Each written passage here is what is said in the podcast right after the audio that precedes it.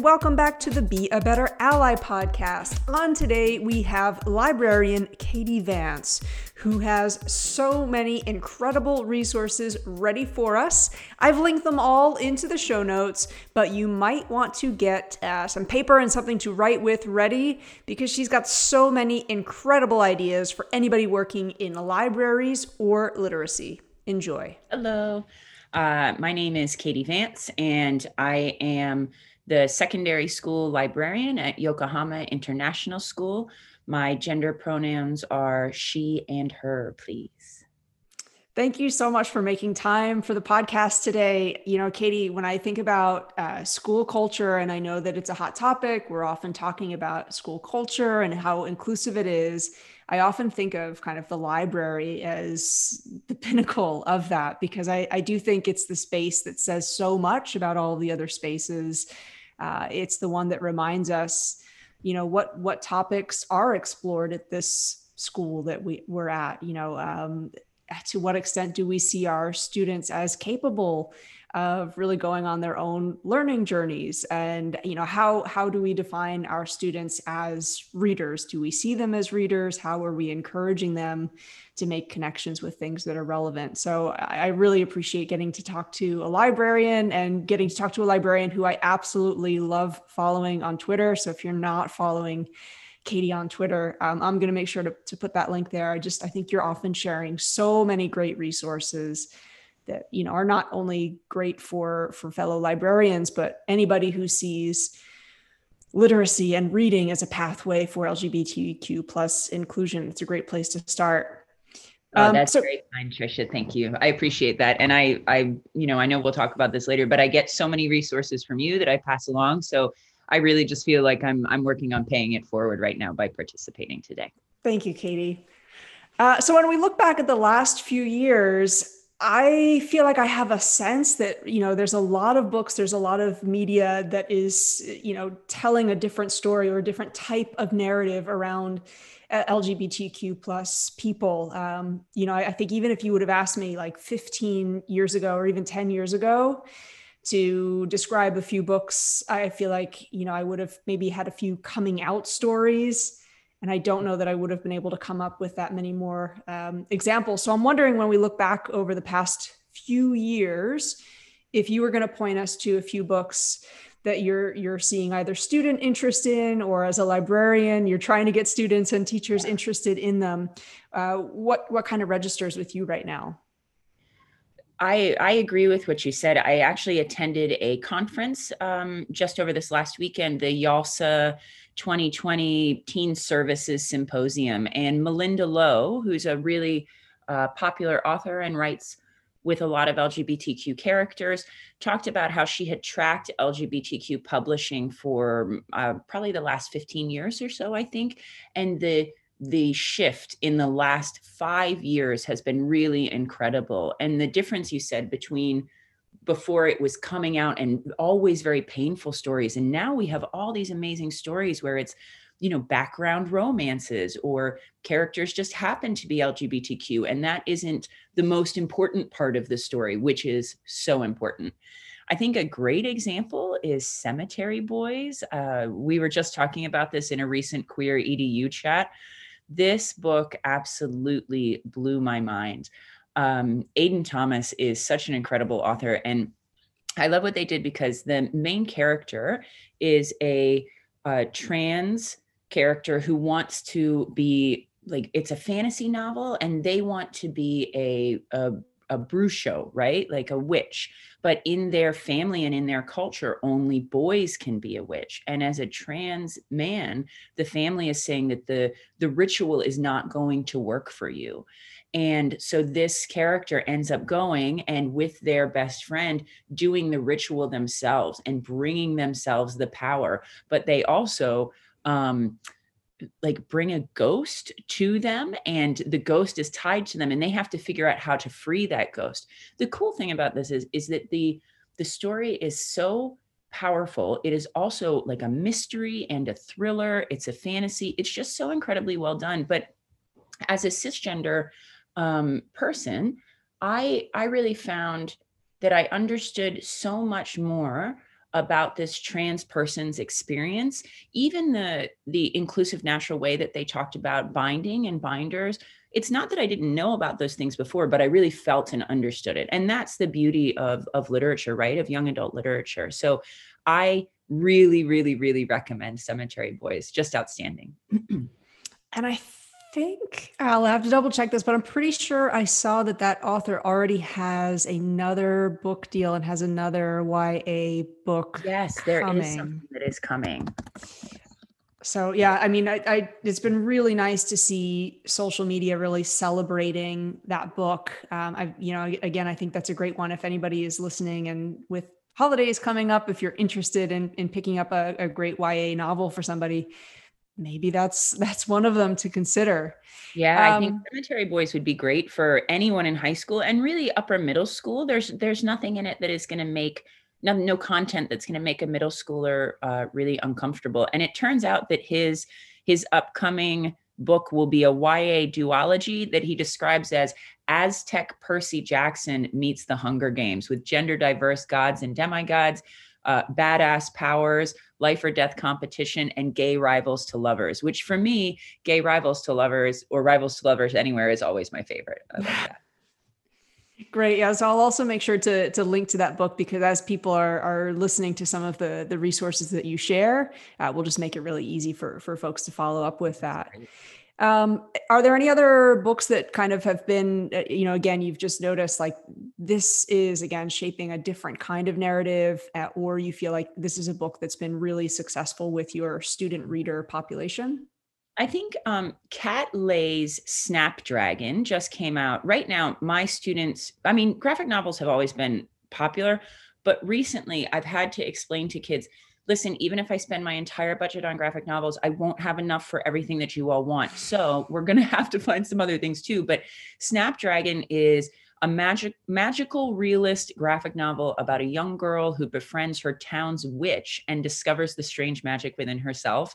It was incredible. And what I love is it brings in so many um like they bring in the loving virginia case in the united states they go back in history and talk about the because this witch was uh, a very butch lesbian who was in love with uh, she she's white who was in love with a uh, very like femme black woman at that time and they couldn't be together but it wasn't because of their race it was because the femme woman really wanted to have kids and that's just a minor part of the mm. story it's just so incredible and the the young kid middle schoolers are really going to connect with this young kid who is quirky and doesn't really fit um, her best friend is uh, a trans girl, but doesn't, you know, hasn't fully moved and started off in that way. It talks about family acceptance. That was really amazing. That's also a, a 2020 publication.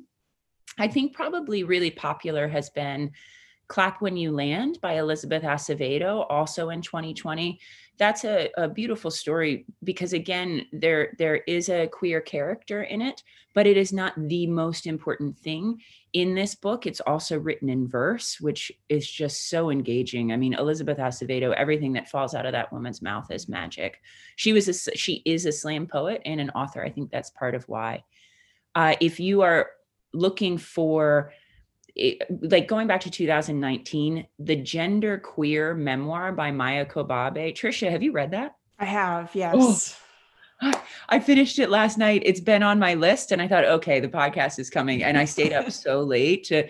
It just, it's so good. And what I like is the way that um, Maia Kobabe, the way that a um, Maia Kobabe uses a m air pronouns, the way that a talks about their gender identity and it, it's not about wanting to be um, not a it's not about wanting to be a girl or a boy it's about wanting to be not a girl and then when a uh, is living in a more masculine way they actually dress in a really feminine way and i love the journey that a shares about um, their family just fantastic and that one though is definitely high school I would say, I mean, if a middle schooler finds it on their own, right? Or if you're if you're a parent and you're thinking, oh, I have a genderqueer kid, but there's some there's some visuals in there particularly that I wouldn't hand to a middle school kid. I wouldn't give to my my middle school nephew, right? Mm-hmm. So a couple quick hits.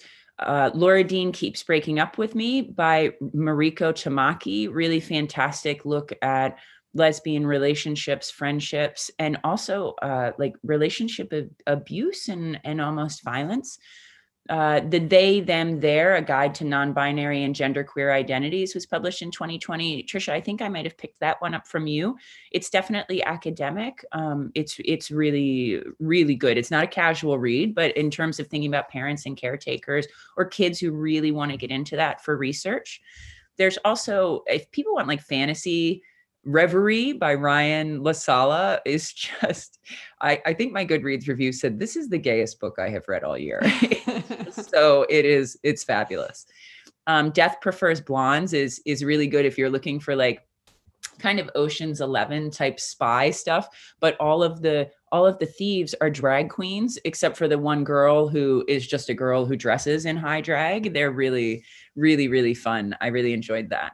Um, and then I think, oh, I'll save my I'll save one for one of the questions that's coming later. I think that last one. Oh, a few books that I haven't read yet, but I am going to read. I must read are All Boys Aren't Blue by George M. Johnson, Felix Ever After by Kacen Callender, which uh, someone mentioned on Twitter the other day. There are um, top surgery scars on the cover of the book of the main character, which is just, they said for them, it was like the most groundbreaking thing that could have happened in publishing. I think it's probably um, sort of like when that David Levithan book came out with the boys kissing uh, mm-hmm. cover that was so, you know, oh, we can't possibly have this book. And of course, I put it in the front of everything in the library. Uh, you should see me in a crown by leah johnson and then uh, when we were magic also also looks really really good.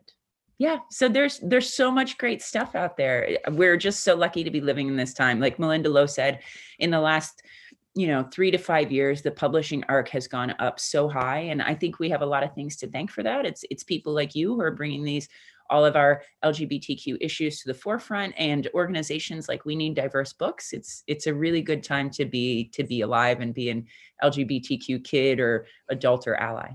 Well, and you know, also I'm thinking of the two tools that that you kind of mentioned there that I think do so much to just help each other stay up with what's current. Goodreads, you know, I often talk about if you are reading, you know, books that are by an lgbtq plus person or you know again uh, you think are a great example of representation how important it is to be sharing that on goodreads. And of course twitter you know i, I feel like i find so many great recommendations in that place too.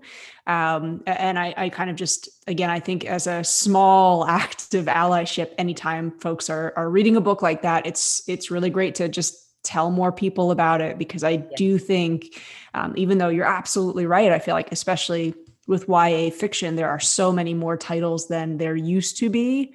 Mm-hmm. I still find for a lot of folks, they're not necessarily aware of those titles, or it's that the so called traditional canon is just so embedded in. Yeah. in school culture that um, you know i think unfortunately when you say ya there's still some other books that people you know just you hear those titles again and well again and ya and is such a broad eh, i mean it's such a pub, publishing powerhouse right now right? There's so much money behind it that even though the percentage of lgbtq books has gone up it is still a really small percentage of all the books that are being published. And it's also so easy as a librarian to just order the major hits the the big things that everyone is talking about and not dig a little bit deeper and and look at some of the other things that we need to be prioritizing. I find on Twitter, I, am a Twitter more is more kind of person. I've never, um, you know, subscribed to this philosophy that I should narrow things down. I don't see why. I love getting all the things. And so anytime I see someone tweeting about a an LGBTQ author or someone tweeting about LGBTQ books, I I follow them. And you know, every once in a while I go back and I'm like, "Ooh, that was a bad choice. We we've got to get rid of you." But for the most part, it's just constantly growing my network of resources, which is really exciting. Well, and that makes me wonder, you know, what are some of the opportunities that you think are important for librarians to take when it comes to helping their schools be more LGBTQ plus inclusive? I mean, you had referenced even that small act of saying the book that some folks think is taboo. Nope, we're going to have that out on display. Um, and I, I kind of think, you know, schools do they set the tone on what is taboo and what is you know we're talking about what's relevant and the reality of the world. And I, I think again even just that act of saying no this is gonna it's not going to be hidden or you know not even included in the collection. It's going to be front and center. So are there any other things that you think are really important for librarians that are thinking i want to do more for this. What else might i consider? I'm really glad that you asked this question. I i really think that the most important thing that a library can do and librarians can do is make sure that libraries are inclusive safe spaces for all kids. For me it's for for tweens and teens and there's lots of ways that you can do that particularly for your lgbtq plus kids. Number one i think regular public promotion um, of lgbtq books and not it's not it's actually worse personally i think to do a once of the year here are our gay books display right? They need to be constantly a part of every book talk that you do. And even as a member of the queer community like i remember when i first started promoting uh, books with lgbtq content in my book talks i i felt a little embarrassed. Like i would blush a little bit because i'm like oh because I, I, have that internalized shame, right? Particularly of a kid who grew up in the 90s when uh, we were going through Don't Ask, Don't Tell in the United States, right? Like, and I, I'm I'm human. I worry. What are the kids going to think? Blah blah blah. I am totally over that now. That is fine. But you know, the first couple times it can be a little hard. But what you need to do is do like here we're going to do a romance display and then you go through and you do it like a sandwich and you have a couple straight cisgender books on each side and then you have all the good juicy lgbtq stuff in the middle and it's really great and and you just when you talk about it like it's normal since it is eventually the kids are like oh okay and you know i've been at yis for six years now definitely the first couple years they were like eyes going left and right. What is this lady doing? And now they're just like, oh, yeah, it's the gay books. That's great. And now kids know because I talk to them about it. They come to me like, Miss, can you show me where the bisexual books are? I, um, you know, I need them. And I'm like, okay, yeah, no problem. Let's go find these. And I also try to make sure, like, if it's a girl who's coming to me asking for a bisexual romance, in my head, I'm thinking, ah, you're asking for this bisexual romance because this is something you're dealing with.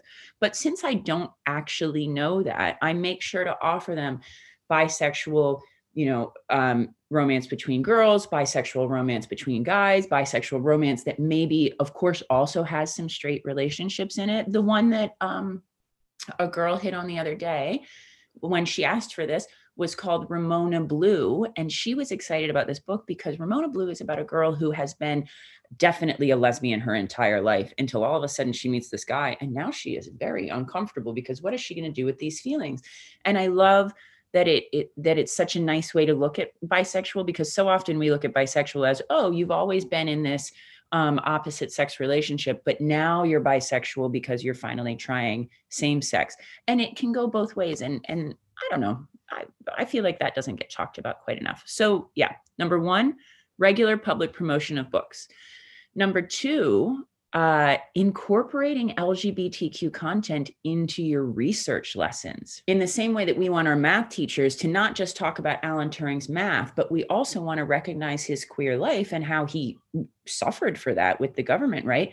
Um, we need to be doing the same thing as librarians. So, for example, I led a um, session with grade 10 students where they're researching into the shift between the Edo period and the Meiji period in Japanese history. And there is so much homosexuality in samurai culture and Japanese mm. history. And so I one of the model searches I did was about homosexuality in Japanese history. And we looked at different keywords that we could use and what those results would be. So I think we really have a responsibility to make sure that we are incorporating it not just in novels, but in the everyday functioning of the library and the things that you're promoting, the posters that you have. And you know what? There's lots of other things too.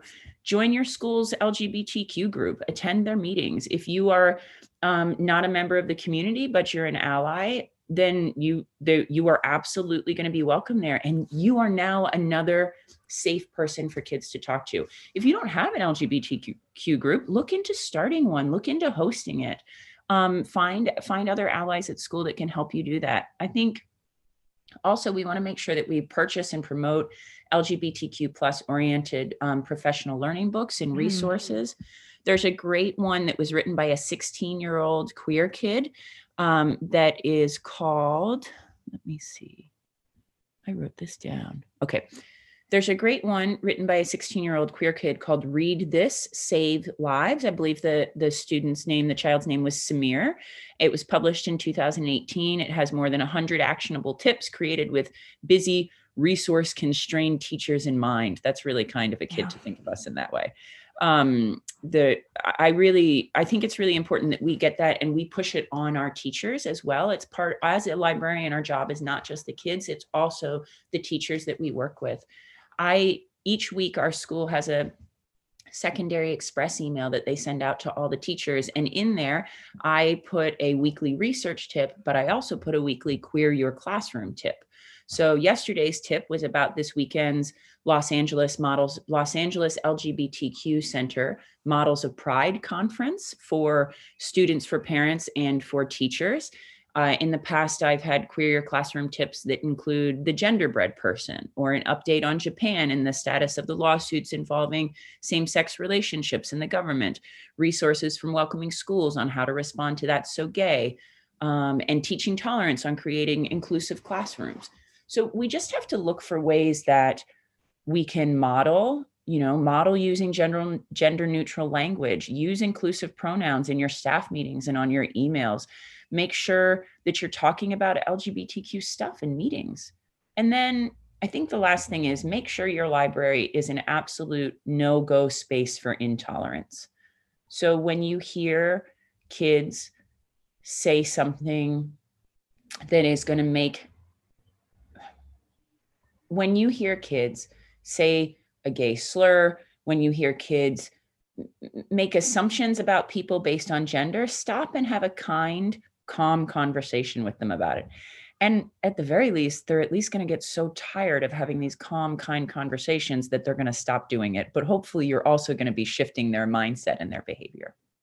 Yeah, I, that's so important. And I, again, I think especially because the library the library is so central it's sort of the heart of the school it is important that they realize you know this very critical part of our school you know the things that we tolerate in that space that really sets the tone for other spaces as well. And, and katie i also really appreciate that you brought up when you initially started doing those book talks the own your own sort of sense of awkwardness because i think sometimes you know when i'm when i'm talking to you know teachers that are not a part of the queer community uh, they almost feel a sense of shame of like i'm embarrassed. And i think it is important that you realize the first time you're you're having that conversation through everybody feels a little bit you know of awkwardness. And, and mm-hmm. sometimes the analogy that i give is like if i had to substitute a math classroom and i was using you know math terms that i was not really familiar with those first few times through like i'd also have that sense of awkwardness. And you know also for admin to realize that if you do have queer staff to make sure you know that they feel really really supported having those conversations because i know without that you know it does it does feel really tricky um, and just to realize that especially like i grew up in the 90s as well mm-hmm. uh, and I, I totally agree with you that lingering kind of internalized homophobia is you know i'm 40 now it's still very real for me um, i was leading a professional development session during the election week uh, with a school in the us and you know tensions were very high and uh, just at, at, the very start of it, when it was just kind of like social chatter, I had referenced, I had said, you know, oh, my spouse, I can't even remember what we were talking about. Uh, and another woman said, oh, your husband must, blah, blah, blah, blah. And, you know, with the additional stress of the elections, usually I, I always correct people and say, no, you know, my wife, and it's not a big deal. But, and I just felt like I, I don't want to be perceived as the problem. You know, I even that moment came back where I felt like is it political for me to correct this person? And you know no it's my wife you know and and so the, i think those those feelings are still it, it is a part of it right? Because i didn't go to a school where the librarian was having book talks like that. So i think for many of us as educators we feel like we're pioneering something. So we've got that big wave of the the awkwardness to kind of push through. And i'm wondering before you started doing that kind of work at your school, was there a conversation that you had with other colleagues or with admin to find out, if it was going to be a problem or not. Oh, that's that's really interesting. Um, well, first, thank you for sharing that because that is one. Well, you know, my heart breaks for you that you and I, to a certain degree, are still going through these things. Um, it just really emphasizes how important it is for us to be creating spaces where our kids aren't raised with this shame and this this homophobia. Uh, you know, I think I'm lucky at YIS because there are uh, a few um, queer teachers on staff. I was hired in a group that had another um, gay man in the group of teachers that got hired. We we do have, like I said, queer teachers on staff. Um, I did have an interesting conversation with a, a colleague in the first couple months of school where I said, "Oh well, you know." uh, my ex and they were like, "Oh, and and what was he like?" And I said, "Oh, actually, she." And they went, "Oh my god, I'm so sorry. I should. I just assumed." And I said, "Hey, hey, it's okay. It's not a big deal." And they're like, "No, no, I should have." And I said, "Yeah, but it's fine." And um, I mean, you know, it's not fine, but it is fine because in that moment, I realized like, oh, this person made an assumption, but also at this school, it really is okay. Mm-hmm. And mm. so this was from the very beginning, I realized that this was going to be all right. I think also in my application, I was very clear about the things that were passionate to me and the things that, you know, making an inclusive environment. And of course, here today we're talking about LGBTQ plus kids, but I that is for all kids, right? I talk about all sorts of different identities and backgrounds. And so that would have come up in my interview. I know in my my previous school, I remember being in a uh, professional learning meeting and raising my hand when we were new and talking about what we were going to be doing for clubs and stuff. And I, I, raised my hand and asked if there is an LGBTQ plus club here. And there was kind of like a little, you know, uncomfortable giggle. And I said, you know, it's okay. We can call it the geography club. I just think it's something important to have happen. And I, someone came up to me afterwards and said, just so you know, like we're fine that you're, um, in a same-sex relationship here but that's not something you're going to want to talk to about to other people and certainly mm. not to kids or the community. Um, and when i told one of the lesbian couples that works there that that happened they were whoo they were so mad. But you know what the reality was at that time in that school and in the country that we were in it wasn't a safe space. And that that was kind of the reality of where we are. I i have been so happy to see that since i left that school an equality and diversity club got started and um, with some younger kids too like upper elementary lower middle school i think and they've done some really incredible things. But you know i think it is about uh, one deciding what works for you in the place that you're going to work at, particularly in international schools, but it's the same in North America. There are places that are not safe for queer people in North America. And that doesn't mean that as a queer person, you have to X out every place that is not inclusive because i know some people who are working in schools that are very closed minded that are really making a change by being that person who is subverting that message right? Um, but you have to make sure that you're willing to do that because that is that's beyond a labor of love. It, it really can slowly eat you up if you're not careful. So yeah i think at my school i just it's service oriented it's international. Look we have we have families in our community that aren't pro LGBTQ rights, but they also are like, but I chose to come to this school and I understand that this is what this school is about. It helps that, like, at our school for the last three, four years, except for COVID, we have marched as a school in the Pride Parade in Tokyo. There are posters advertising that we're doing that. So, parents and students who come to our school know the kind of school that they're coming to and even if they don't dis- eh, don't agree they're not about to stand up and protest that because they understand that's what we're about. And that's good.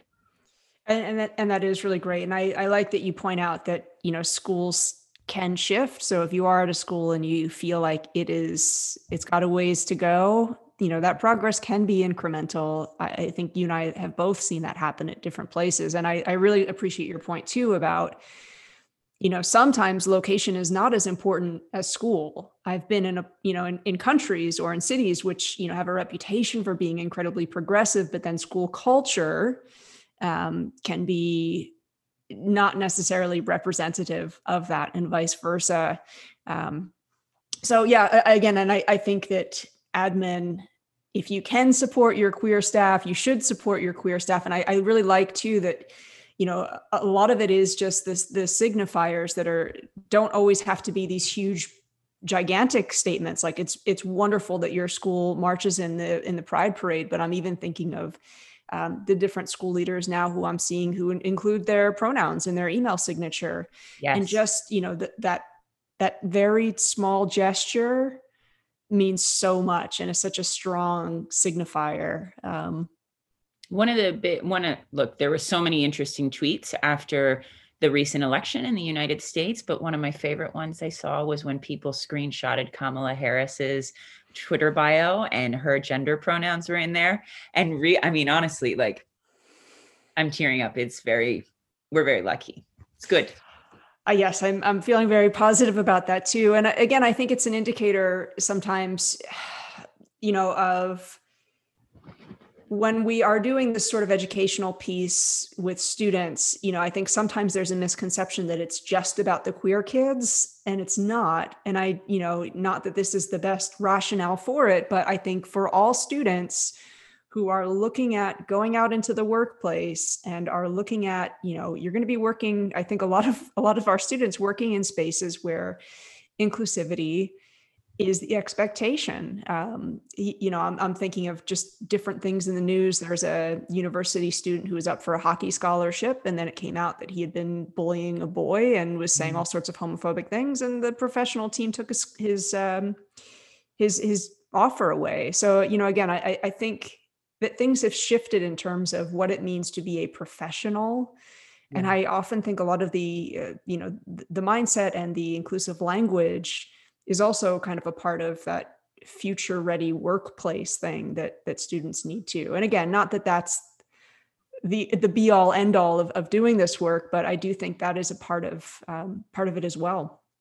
Yeah definitely Katie, I'm wondering what media literacy topics are interesting you. Um, you know, again, libraries have also changed just full stop. You know, again, taking like 10 or 15 years back, um, you know, the things that people go to for a library or the things that we, you know, think of as librarians' responsibilities has really changed. So I'm just kind of wondering um, in the world of, in the broader world of media literacy, what's some of the stuff that's been on your mind that you're excited about? Well, I think as a librarian, and this is this is a moment where I, I, I feel very vulnerable because it it is a part that I know that I have so much to learn. I I feel overwhelmed by this, but just the entire idea of the simple way to put it is reliable sources the current term uh, of the of the day is fake news right but I, it's interesting in working with an international set of students. I'm never sure exactly how to tackle this because in the United States, uh, whereas I am an American, I think it's very clear how you can look at fake news, how you can look at how it's working out in politics and in where students are getting their information from. I saw an incredible bulletin board by one teacher the day, a teacher librarian in the days after the election where they made a map of the United States on a bulletin board, and on each state, put a QR code for where you could go to get reliable information about the election and the counting of votes in those states, mm. and an explanation of how you could figure out if these sources were reliable or not. And so, and of, of course, as an American, a lot of my I work very hard to diversify it, but a lot of my media intake, a lot of my Twitter is is very American. So I see tons of great resources from American librarians on how to do that. But as an international school librarian, the I think it's really important. One of the things I work on um, is to try and ensure that I am not just offering a North American view of things, right? And that I'm not just incorporating that. So it's really the, the idea of journalism, reporting, understanding factual information has gone so far beyond the methods that we have used traditionally as librarians, like the CRAP method currency, relevancy, authority, accuracy, and purpose that came out of a, a university library. Um, take it apart uh, uh, authority, purpose, accuracy, relevance, and time, right? That is not enough now. And one of the the thing that made me think about this when you asked me this question, and I was thinking about this ahead of time, was what I've been seeing in the news recently about now that Twitter and Facebook are trying to and there's debate about how well they're doing it or how much they mean it, but are trying to step up their accountability for misinformation, for the spreading of misinformation, the shift of people who want to share that misinformation to new locations on the internet. So there are a couple, uh, two articles from the New York Times that I read. One is uh, titled Newsmax Courts Fox News Viewers with Election Denialism.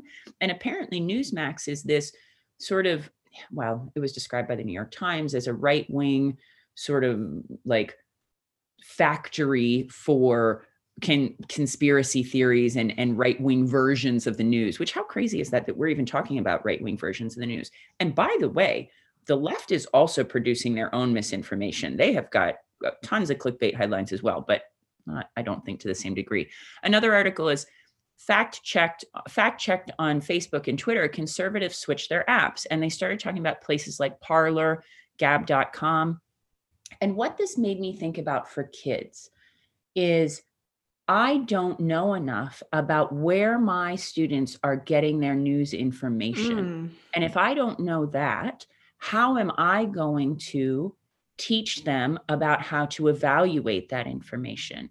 I mean, IFLA, the International Federation of Library Associations, put out a great uh, fake fake news sort of analysis fact sheet. It has maybe I can send you the link so that you can add it afterwards. It has maybe eight questions that you should be asking. They created a COVID 19 version of it. The original version has been translated into something like 38 languages. I wow. want to say the, the new COVID version has been translated into maybe 15, but still, I know you you asked me like you know where should I I let people what are some resources that people should explore? And I guess what I'm really doing is saying these are some questions we need to explore particularly in international school libraries where our kids are so diverse and they are from so many places that we need to have an awareness of where all their news is coming from. And a lot of it might be in languages that we don't read I mean, I, I can read in English. I still read a little bit of news in Brazilian Portuguese. I'm not in taking anything in Japanese, right? But my kids are reading in probably 25 different languages. So, yeah, that is something that is I am thinking about. And particularly with teenagers who, as you said, are going on to be professionals, who are going on to universities and careers. I want them to go out to be able to be adults, to be able to conduct a good sniff test and think, I don't know, this doesn't sound right. Uh, that's, oh, go ahead. Yeah. Oh, just one, one more thing I want to add the other thing is I saw that Sassy Roberts video, the deep fake Sassy Roberts video from the guys who did South Park. And I had only heard of deep fake. I didn't even really know what it was. And now they said they did it because they wanted to make people feel better and laugh a little bit. And I'm like, I am so freaked out. I can't believe this. So it made me, it made me really uncomfortable. And that is something that I just don't know what to do with and we can totally cut this part. I just wanted to toss that out there. No, that's really interesting because you know, and I think the idea of deepfakes that's you know it's been going on for a while now but i think that's something that's going to really explode um, one of my favorite podcasts uh, ted radio hour hosted by manoush zomorodi just recently did an episode about that and it's it is both terrifying and also just you know connects back to what you said about I think part of that idea of, you know, how are we selecting our news? Uh, in that episode, they talk a lot about how, you know, it's our lizard brains that are clicking things, right? So if this is going to outrage me or, you know, mm-hmm. this already throws fuel on the flames of my, you know, existing strong emotions about something.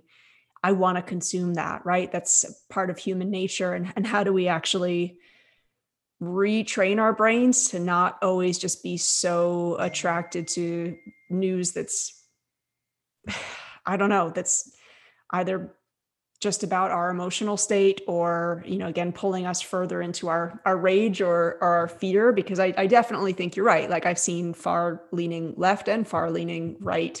Just mm-hmm. go with that model. That's what gets clicks the stuff that's just fishing for outrage and trying to get ourselves out of our um our news bubbles and our search bubbles, right? And this is something we've been talking about for a long time. It's just so easy to use Google, especially when we're in schools that use the whole suite.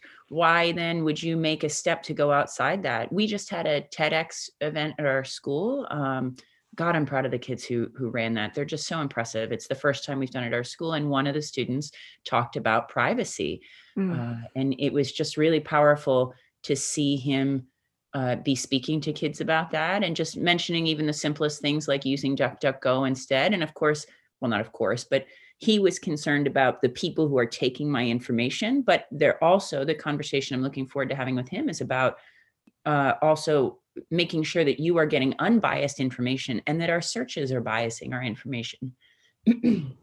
and I yeah. think that's probably something I need to talk about more with kids it's just good to know that they're already talking about it. So, like most things in education, this will be a conversation, not a information dump, which is great. Gosh, and I feel like that's such an important part of it too, right? That um, I, I think teenagers or preteens are not interested in being lectured at when it comes to this stuff, right? Because mm-hmm. The reality is, I, I, think many of them are consuming more news media than most of us were when we were teens. Yeah. Um, so I, I, think in terms of you know validating their experience is, is a really important step. I'm glad you mentioned that. Um, so you know, Katie, I, I also we were talking about some of the books that have been popular recently, and you know, you were also mentioning that in the world of YA, sometimes you know it, there are these just rocket ship books that take off and they are the end all be all. But I do I do know there's a lot of um, you know upcoming or or more recent LGBTQ plus authors um, who might not have gotten so much of that media spotlight. Are there any LGBTQ plus authors that you're thinking, hey, you might not have heard of this person, uh, but they are worth some of your time, so pick up some of their books? I don't know if this author is act, is queer or not, but they wrote so Ngozi Ukawa. She is uh, has Nigerian born parents, and she went to a university somewhere in the Boston area, hmm. and she somehow while she was there ended up becoming friends with the ice hockey team and just thought these people were the most wonderful people on the planet which really just makes me laugh a little bit. Yeah. And uh, i'm sure they are wonderful people it's just not what you think of uh, ice hockey players as being kind welcoming humans and so ngozi ukawa wrote this graphic novel called check please. I think the first one is sticks and scones and it is about a young man his name is bitty and he was an ice dancer and he was supposed to like he was going to go to the olympics as an ice dancer and that didn't work out for whatever reason.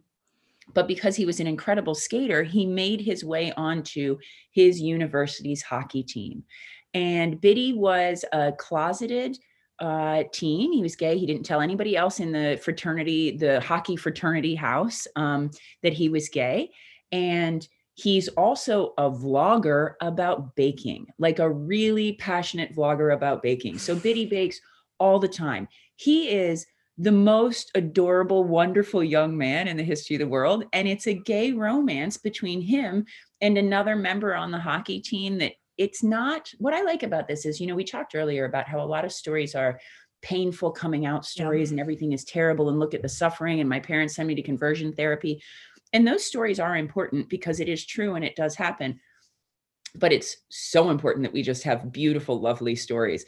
This book is hilarious. It is definitely something that is really only, uh, if you are a librarian, librarian, do not hand this to your middle school kids because it is just littered with the F word. I mean, it's they're hockey guys who live in a house in college, but it's also like a really beautiful view of what university life can be like. Mm. All the other um, hockey players are each their own quirky characters.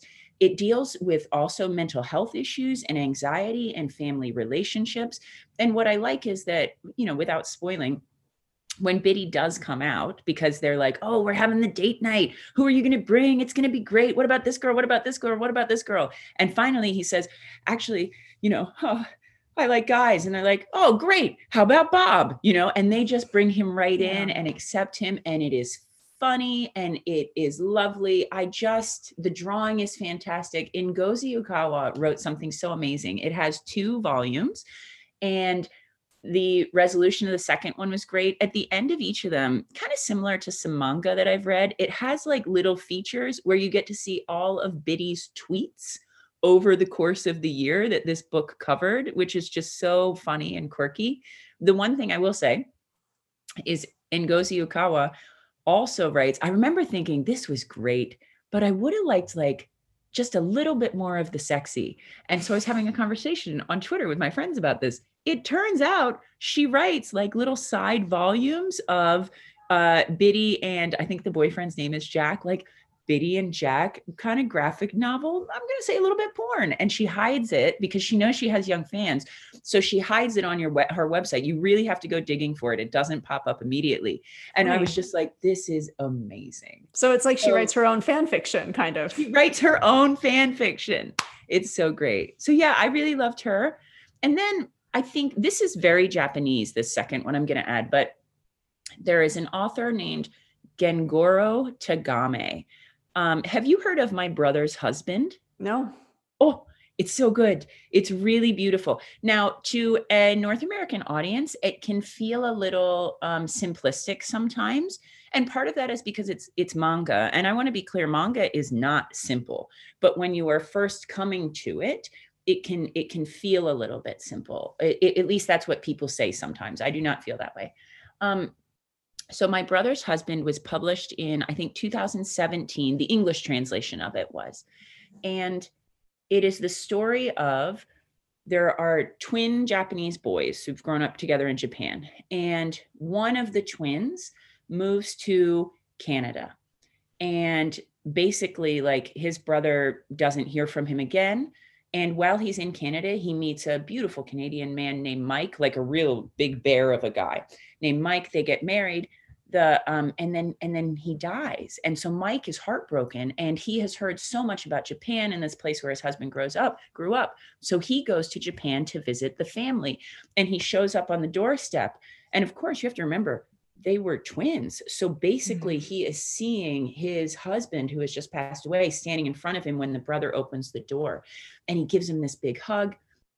And the brother is like, Oh, ew, oh my God, you homophobe, and kind of pushes him away. And then the so the niece the the little girl comes out and it's like who's this and so mike introduces himself and they get to know each other and what's gorgeous about this book is that in Japan, a country where same sex marriage is still not legal, and don't believe the hype that people are saying about, oh, but it's legal in Shibuya and it's legal in Shinjuku. Those are basic civil protections mm-hmm. in, in small portions of the city. It is not nationwide same sex marriage or same sex civil rights. Um, this book became popular and then it got turned into an anime that was played on NHK that became very popular. So the journey that these characters go through to becoming more accepting and and then loving and making Mike part of the family is so beautiful. I did I read this in the most Japanese way on a Shinkansen eating a bento box of sushi headed out on vacation and I cried the whole way. It's just so gorgeous. And this year this book is one of the um, Sakura Medal novels for our the international schools in Japan get together and we do a book competition where the kids vote for which book should win the Sakura oh, Medal. Cool. And it's one of the middle school Sakura Medal novels this year. So this guy Gengoro Tagame is Tagame is incredible. Um, as a side note, he became very famous in uh, certain circles before this for writing a lot of gay male manga porn. So you should be very careful about what you order. You want My Brother's Husband for your school libraries and maybe some of his other works for yourself. Thank you for that. You see, this is again, librarians are just, they've got the, they have the insider tips. That's yeah. why it's always great to go to them first you know and, and katie you know i think the the other question that a lot of folks who are listening are going to be wondering is where are you going to learn about upcoming books? Because um, you know again if you're if you're referencing books that folks are hearing you say like i've never heard about that before i think if you want to diversify your library one thing that you can do is also just change up you know like we were talking about with your news media change up kind of the sources that you go to um, who are telling you about great upcoming books. So do you have some places that you'd recommend? Yes um, I have, so we talked a little bit about Goodreads, and on Goodreads, I started following Casey, the Canadian Lesbrarian. And her uh, given name is Casey Stepaniuk, S T E P A N I U K. She writes so widely and reads so broadly. I also appreciate that she's very honest without being unkind. Mm. If she hmm. doesn't care for a book, she will explain why and why she didn't finish, but she doesn't crush it. I'm not I'm not great at that. I tend to either just say something kind or not say something at all or use emojis to express myself when I'm feeling very uncomfortable. Uh, so yeah, Casey the Canadian Lesbrarian is fantastic. I also recently discovered a man named Rogan Shannon. He's a deaf queer guy, and I tripped across him because he did a sign language interpretation of uh, just a beautiful song. I will I'll see if I can find the link and send it to you. It was either Ariana Grande or Katy Perry and and it was really st- I mean the way he did it just so moved me and then I thought, "Oh, I have to see what else this man does." And then I found out he's a queer book blogger and I was so happy. So Rogan Shannon both has a blog under his own name and a YouTube channel and he he does like regular roundups of books so that led me to he and um, a woman named Kathy Tryhart. They are doing something called a queer lit readathon. And they do this uh, like four times a year well, they do two big queer lit readathons a year. The next one will be from November 29th to December 5th. They have a bingo card of all the different kinds of things that you should try to accomplish during that time. They've been publishing leading up to this. Here are the books we're going to read. Here are the things I'm going to try. Like if you want a background romance, if you want an ace story, if you want all of these things. And I just thought, oh my goodness, I have hit the the golden gay jackpot like this is fantastic so that was really that's really good yeah but really also rogan shannon watch his videos he he's blowing my mind um on twitter i really like to follow kanako suwa who i uh discovered through you did i pronounce her name correctly yes yeah yes okay i really like to follow kanako suwa who i discovered through you um, and the queer edu chat mm-hmm. we had a mm-hmm. great chat this past month where people shared all sorts of resources and it was very clear that kanako is on it with the lgbtq reading um trisha of course i get really i get so many good things from you and i'm so grateful to you always sharing and tagging and you don't just tag everybody you know right? Like you really think carefully about who is the person that needs this book or needs this resource and i'm very grateful for that. Oh thank you that's really mm-hmm. I think also awards like Mike Morgan and Larry Romans Children's and Young Adult Literature Award, the Stonewall Book Awards, the Rainbow Book List. All of these are from the American Library Association, and they're just really, it's really good work. There's also a woman named Dahlia Adler, and she runs a website that is called LGBTQ Reads.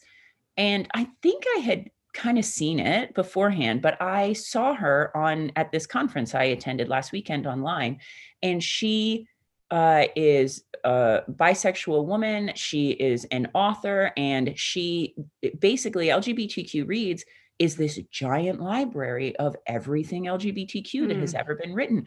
And it has it organized by categories. I can't believe I've been going anywhere else. It, it really is amazing.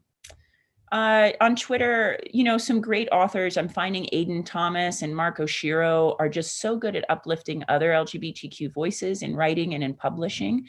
They're really outstanding. Uh, of course, at Diverse Books, the We Need Diverse Books movement is very good. It's not just LGBTQ, but that's great because you also get the inter- intersectionality. And then one that is not specifically LGBTQ, but I think is very important is the global lit in is the twitter um, name and world kid lit is the hashtag that's attached to it they talk about um, internationally like things that are published outside of north america mostly lots of translated into english literature and i find that that is really important because right now a lot of the LGBTQ books that I am getting are very North America focused. And I like to do my best to keep an eye on what's being translated to see what gems I can get there, not just for you know the regular reading but specifically to see is there anything coming out of there that's lgbtq because especially as an international school librarian i want my students to be able to see themselves in more than just oh this is what it's like to be a gay kid or a bi kid or a trans kid in a high school in you know small town north america mm-hmm. dr rudine sims bishop talks about this uh, her quote books need to be mirrors and windows has been co-opted by so many people but she said it first back in 1991 and it's so important and i think it's really important particularly for north americans that we are looking outside of of our publishing to see where else we can find those things and the world kid lit hashtag really helps with that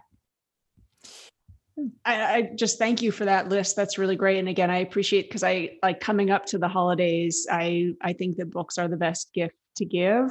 Um, and so I'm, I'm definitely going to go through all those resources. And again, I'm really glad that you pointed to the idea of of Goodreads and and following other other people. Um, I just I absolutely adore Goodreads, and I'm I'm so sad when I'm talking to an educator and they're like, "No, I can't use this one more thing." It's like it's it's wonderful. It's so much. It's it is the thing. Like I don't know how people, particularly people who are working in literacy in any way, if you're not on there, at the very least, like don't record what you're reading fine but get on and see what other people are reading follow the authors i love following the authors and i'm not fangirling about that. I mean they share so many good resources. When someone who writes something incredible recommends something i'm like mm-hmm yes this has to happen. Okay. Anything neil gaiman says i have to read i, I do it immediately. That's how i discovered monstress.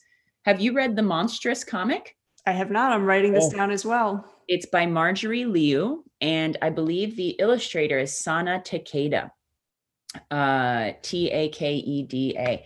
And it is set in like 19, an alternative 1900s, I'm going to say maybe Hong Kong, completely matriarchal society.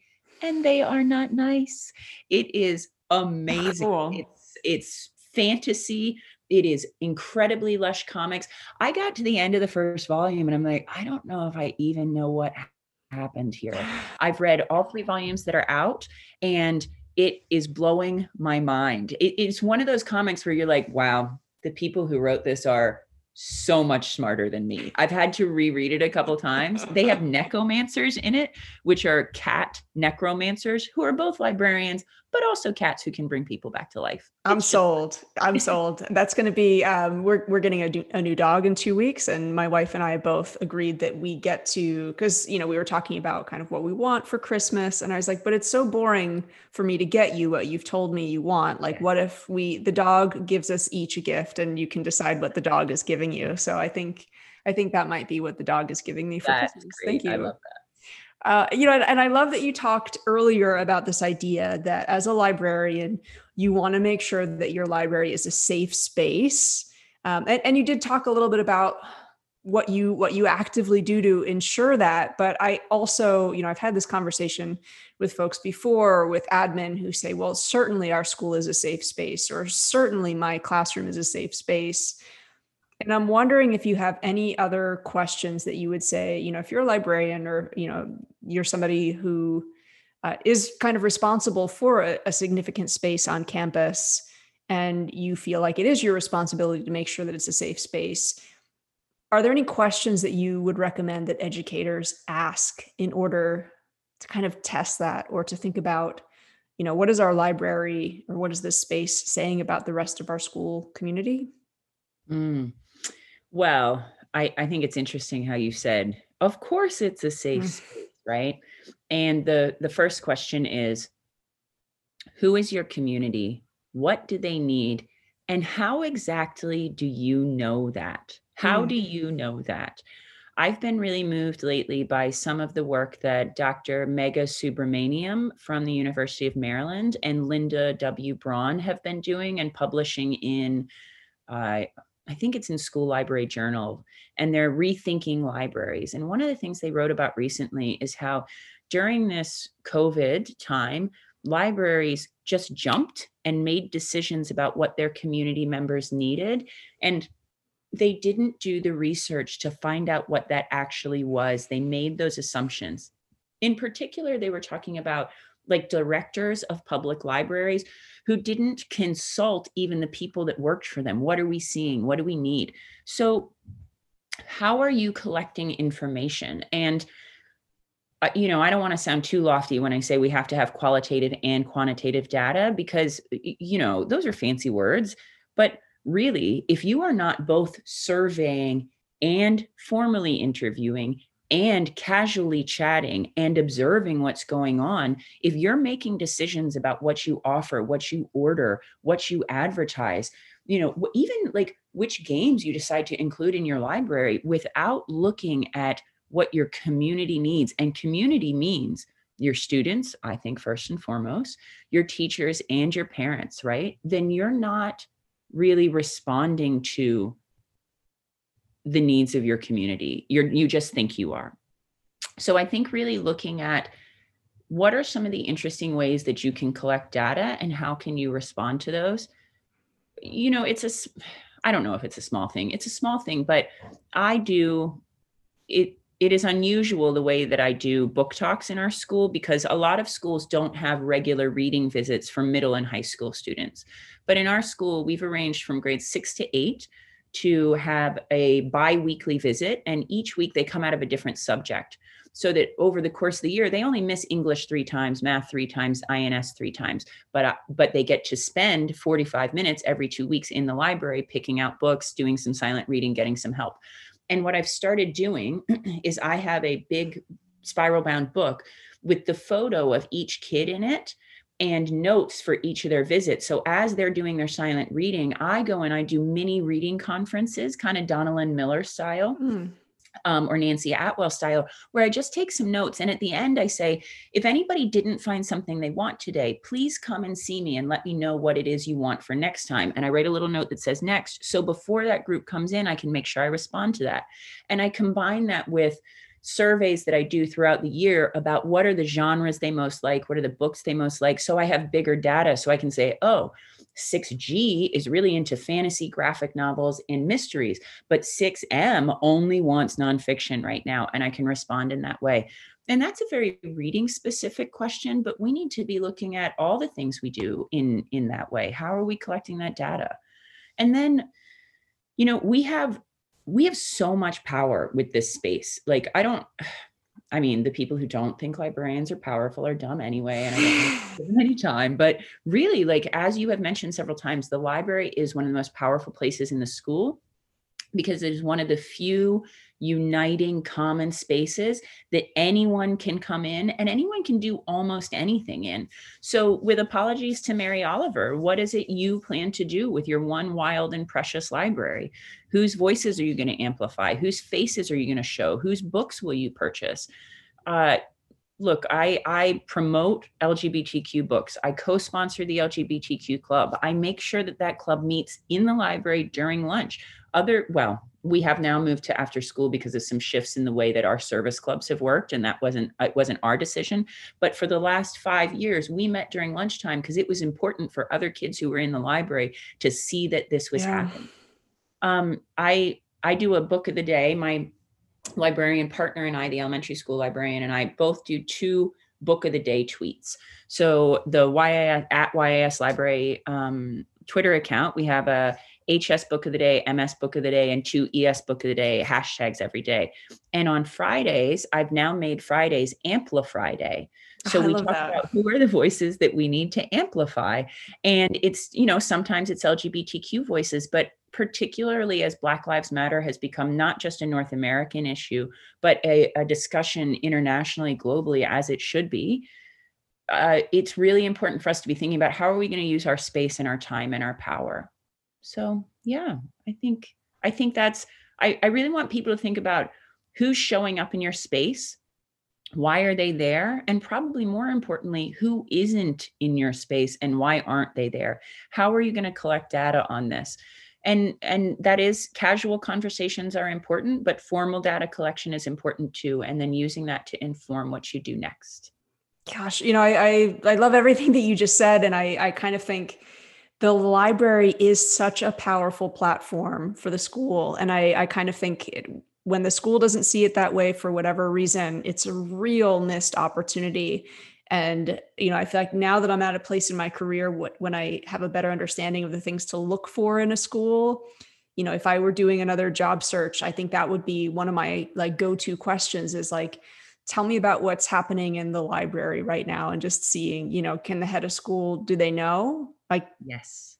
Are they interested in it? You know, can they list a few different things? Um, because again, I, I do think it speaks to the quality of the school and and it, it just says so much about the culture of the school and i also love that idea of, of asking you know hey what what didn't you find like what were you not able to find that you mm-hmm. wanted to find and i kind of think not just for libraries but for any teacher like what a great question to be asking more regularly. Like you know what were you hoping to get out of this subject or to get out of um, this unit or you know this year what together needs that- the exit ticket? What do you wish you'd learned about today? What question you know it's and i think it's it's actually a little bit different than saying what questions do you still have? That's yeah. different. That's saying in the thing i wanted to talk about today what do you still want to know but saying, what do you wish you'd learned about today? What do you wish you knew today? That's about what do you care about? And that I think flipping that lens is really important.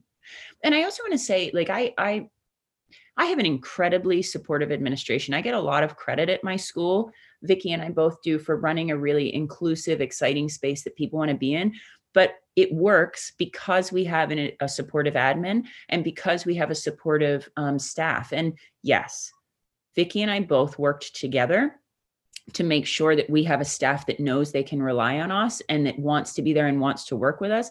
But that is much harder to do if you don't have an admin that supports you. Um, you know, I guess emotionally and up financially. It helps to have money, but you know what? Even even libraries without money can still be places that kids want to be. Yeah, absolutely. Gosh, Katie, thank you so much for for all of your time. I feel like I've got this huge list of resources. I'm going to make sure that that's in the in the show notes for for folks to go to to go to. And again, just a critical reminder, like you said, anybody who thinks the library uh, is not an important component of your school, you just were kind of given 97 reasons to think about that again. Yeah. Well, thank you so much, Trisha. I was really, uh, as I as I said when we were talking earlier, I had a little bit of um, imposter syndrome coming into this because there's so many great books and there's so many ways you can do this that I was worried I wouldn't be able to share it all. But I feel a lot better at the end of this. I think this must just be because you're very good at this. You're excellent interview. Thank you for a great question It was really, it's really nice, and it's it's really good to reflect on you know what i'm doing and what's working and what i still want to work on and, and where i can go next. So i really appreciate that. Well and i yeah i would love to do a follow-up question again like months later because like you said you know like eh, a librarian's work is is never done and i know you know in the new year there's going to be other books and, and other things to talk about. That sounds great and because i'm going to participate in the queer lit readathon i will have lots of new recommendations. Yes i want to hear all about that. Cool